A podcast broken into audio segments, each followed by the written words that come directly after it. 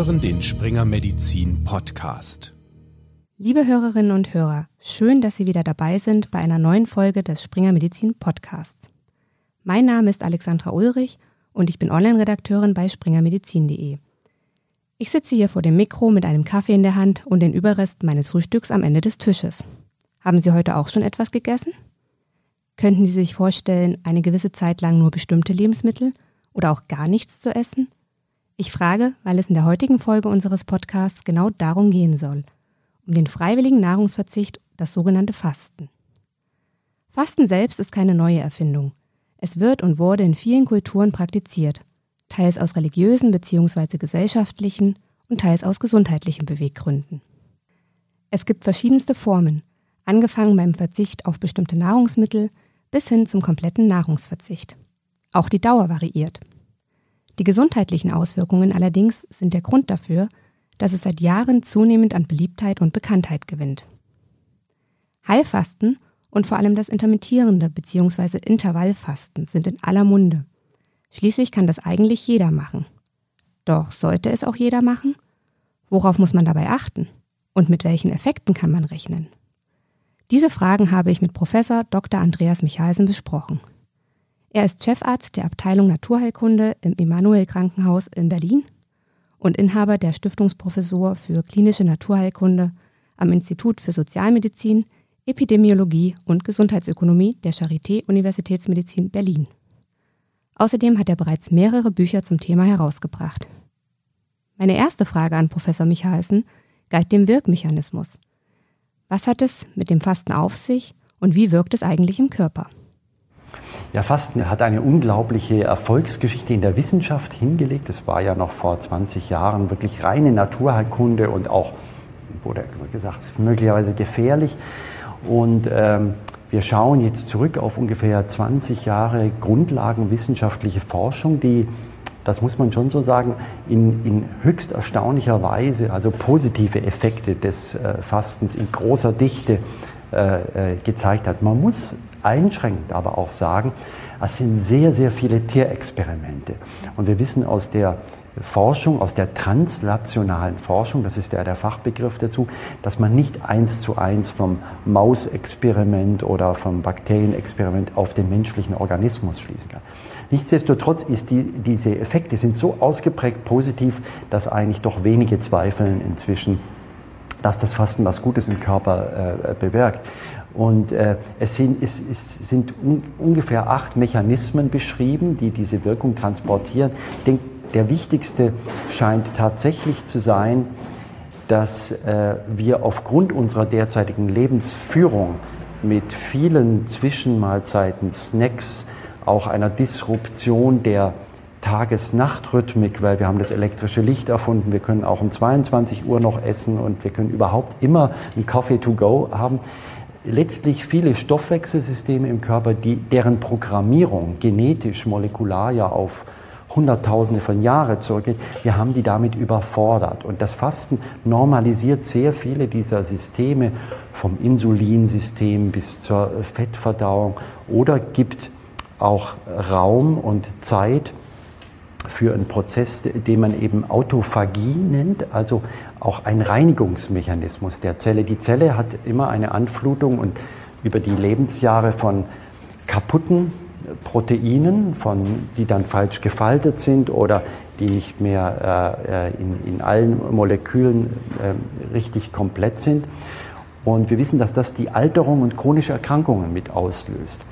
Und diese Autophagie wird vom Körper aber nur dann in, in großer Tiefe äh, losgetreten, wenn wir fasten, ungefähr mindestens 12 bis 16 Stunden.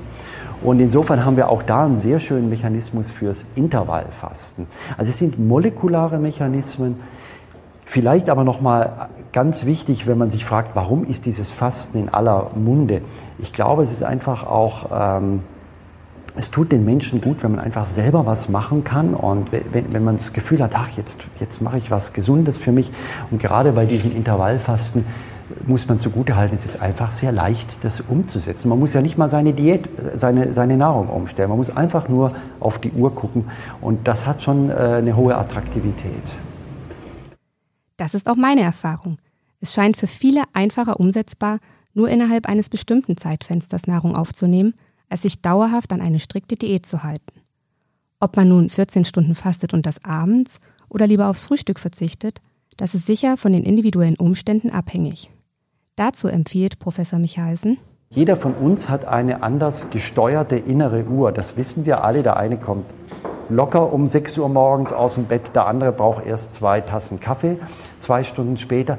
Und diese Chronobiologie scheint das mit zu beeinflussen, sodass ich immer empfehle, mit irgendeinem Mittel anzufangen, 14 zu 10 und dann zu schauen, in welche Tageshälfte passt das eigentlich. Und dann kann man sich, wenn man möchte, vorarbeiten, kann sagen, jetzt gehe ich auf 16 Stunden oder auf 18 Stunden, immer nach dem Wohlgefühl. Auch wenn frühere Studien vor allem am Tiermodell durchgeführt wurden, so gibt es mittlerweile immer mehr klinische Studien, die neben den direkten auch langfristige Effekte des Fastens untersuchen. Zum Beispiel auf das metabolische Syndrom, auf den Verlauf von Diabetes und von rheumatischen Erkrankungen sowie auf den Blutdruck, um nur einige zu nennen. Doch kann man einfach losfasten und sollte man auf bestimmte Dinge achten? Also beim Intervallfasten ist es einfach, da kann tatsächlich jeder im Prinzip losfasten. Äh, es gibt nur, ja, wenn man jetzt ein Insulinspritzschema hat, das muss man natürlich anpassen. Äh, es, aber es gibt wirklich nur ein paar wenige Ausnahmen, ähm, äh, wo man darauf achten muss. Das heißt, man sollte den Arzt, die Ärztin informieren. Etwas ähm, Mehr Aufmerksamkeit bedarf es beim Heilfasten. Da kann es wirklich ernste Nebenwirkungen geben, wenn man Medikamente nicht in der Dosis verändert oder absetzt. Beispiel wäre das Marcumar, das zwar heute jetzt nicht mehr so häufig äh, gegeben wird, das muss man ungefähr Dosis halbieren. Und dann die gesamte Gruppe der Diuretika bedarf der Anpassung. Wir empfehlen zu Beginn eines Heilfastens die sofort abzusetzen, um eine Hyponatriämie, also eine äh, Natriumverarmung des Körpers, ähm, um, um der vorzubeugen. Apropos Natrium. Natrium wirkt natriuretisch. Das bedeutet, für Menschen mit Hypertonie könnte Fasten eine Option sein, ihren Blutdruck um zumindest ein paar Millimeter Quecksilbersäule zu reduzieren. Heilfasten, aber auch intermittierendes Fasten kann den Blutdruck senken und darüber hinaus zur Verbesserung anderer kardiovaskulärer Risikofaktoren führen. Für die Nachhaltigkeit des Effekts ist beim traditionellen Heilfasten danach aber eine Ernährungsumstellung erforderlich. Beim intermittierenden Fasten scheint der Effekt eher unabhängig von der grundsätzlichen Ernährungsform zu sein. Wobei eine gesunde Ernährung und Lebensweise natürlich immer angeraten ist. Die Effekte des Fastens können so stark sein, dass die Medikamente gegen Bluthochdruck sogar reduziert werden sollten. Hier ist also stets Rücksprache mit dem Arzt angeraten. Neben der Hypertonie ist auch der Diabetes Typ 2 eine weit verbreitete Erkrankung. Und wie Hypertoniker auch können Diabetiker vom Fasten profitieren. Doch es gibt einiges zu beachten, wie Professor Michalsen erklärt. Ja, also beim, beim Diabetes äh, wissen wir, dass es natürlich die, der, der Effekt des Fastens erstmal, wenn man auch den Patienten nun aufklären und informieren will, was kann er damit erreichen, spielt das eine große Rolle, wie lange der äh, Typ 2 Diabetes denn schon äh, vorhanden ist. Ungefähr geht man so aus, dass wenn er länger als acht Jahre, äh, acht bis zehn Jahre ist, wird man mit dem Heilfasten nicht mehr so viel erreichen, wie wenn die Erkrankung erst beispielsweise unter acht Jahre oder ja, vielleicht erst zwei, drei Jahre ist. Das heißt also, erstmal sind die Effekte von der Krankheitsdauer äh, abhängig. Ansonsten muss äh, das Medikament Metformin abgesetzt werden, weil ähm, Metformin würde sonst die Bereitstellung der Leber äh, des Zuckers für das Gehirn äh, blockieren und äh, das brauchen wir beim Fasten. Also Metformin muss abgesetzt werden. Insulin muss individuell, das wird ja aber so, so eben nach den, äh, nach den Essenszeiten ja äh, angepasst und das muss beim Fasten eben dann auch entsprechend angepasst werden. Das wissen aber die meisten Patienten bzw. ihre Diabetologen. Und äh, ansonsten ist der Effekt des Heilfastens wirklich sehr gut beim Diabetes Typ 2. Fasten beeinflusst den Körper also auf vielen Ebenen, unter anderem im Stoffwechsel. Das kommt auch Rheumatikern zugute, wie Professor Michalsen weiß. Ja, bei, bei rheumatoider Arthritis und überhaupt bei allen rheumatischen Erkrankungen ist natürlich wichtig, man kann mit Heilfasten die Krankheit nicht heilen. Das betone ich deswegen, weil das natürlich oft der Wunsch oder die Erwartung der Patientinnen und Patienten ist, die dann sagen, ich möchte jetzt ganz lange fasten und dann kann ich mein Methotrexat oder mein Biologikum jetzt gleich absetzen. Und das geht natürlich nicht. Das ist das klassische äh, Beispiel einer komplementären äh, Therapie, wo man sagt, wir können Beschwerden lindern, Schmerzen, auch Blutwerte, Schwellungen und so weiter. Aber äh, wir brauchen die, die Basistherapie muss letztlich unverändert weitergeführt werden. Lediglich was viele Rheuma-Patienten ja haben, die Cortison, die Prednisolon-Dosis, die kann man nach mehreren Tagen des äh, Fastens in der Regel reduzieren, weil dann eben dieser entzündungshemmende Effekt des Fastens greift. Zu guter Letzt weist Professor Michalsen noch darauf hin, dass der Mythos, einen Tumor durch Fasten aushungern zu können, mit Vorsicht zu genießen ist. Denn aushungern kann man einen Tumor nicht. Gerade bei onkologischen Patienten ist es wichtig und notwendig, eine Tumorkarexie, also eine schwere Abmagerung, zu verhindern. Aber er ergänzt, wir haben aber heute die Möglichkeit, gerade durch das Intervallfasten oder durch das Kurzzeitfasten, es gibt auch eine Entwicklung aus den USA, die Fasting Mimicking Diet, äh, das Scheinfasten, tatsächlich während einer Chemotherapie oder während einer Bestrahlung Einfluss auf den zugrunde liegenden Stoffwechsel zu nehmen. Und das scheint sich nach bisheriger Datenlage, wir haben selber auch eine Studie dazu äh, durchgeführt, positiv auf die Nebenwirkungen der Krebstherapie auszuwirken. Also insofern äh, empfehle ich ganz vorsichtig, dass man nach Rücksprache mit dem Onkologen kann man beispielsweise Intervallfasten ähm, begleitend während einer Krebstherapie durchführen. Jetzt haben wir in erster Linie über Krankheiten gesprochen. Und es ist erstaunlich, welche Effekte Fasten auf die ein oder andere Erkrankung haben kann. Doch wie sieht es eigentlich hinsichtlich der Prävention von zum Beispiel kardiovaskulären Erkrankungen aus? Nützt Fasten auch Gesunden?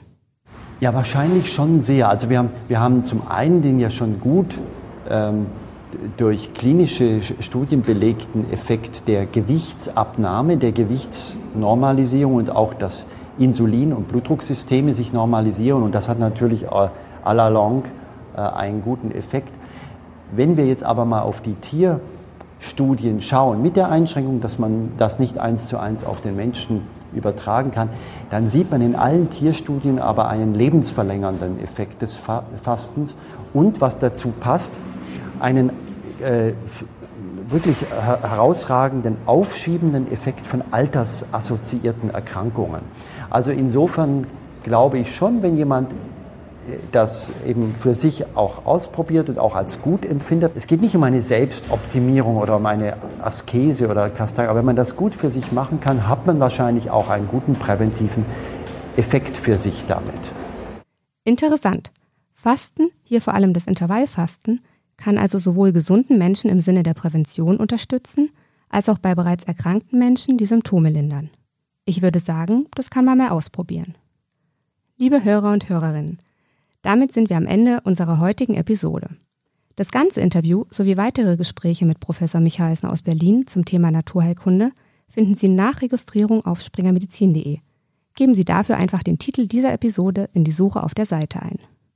Ich danke Ihnen für Ihre Aufmerksamkeit und hoffe, dass Sie auch bei der nächsten Episode des Springer Medizin Podcasts wieder dabei sein werden. Bis dahin.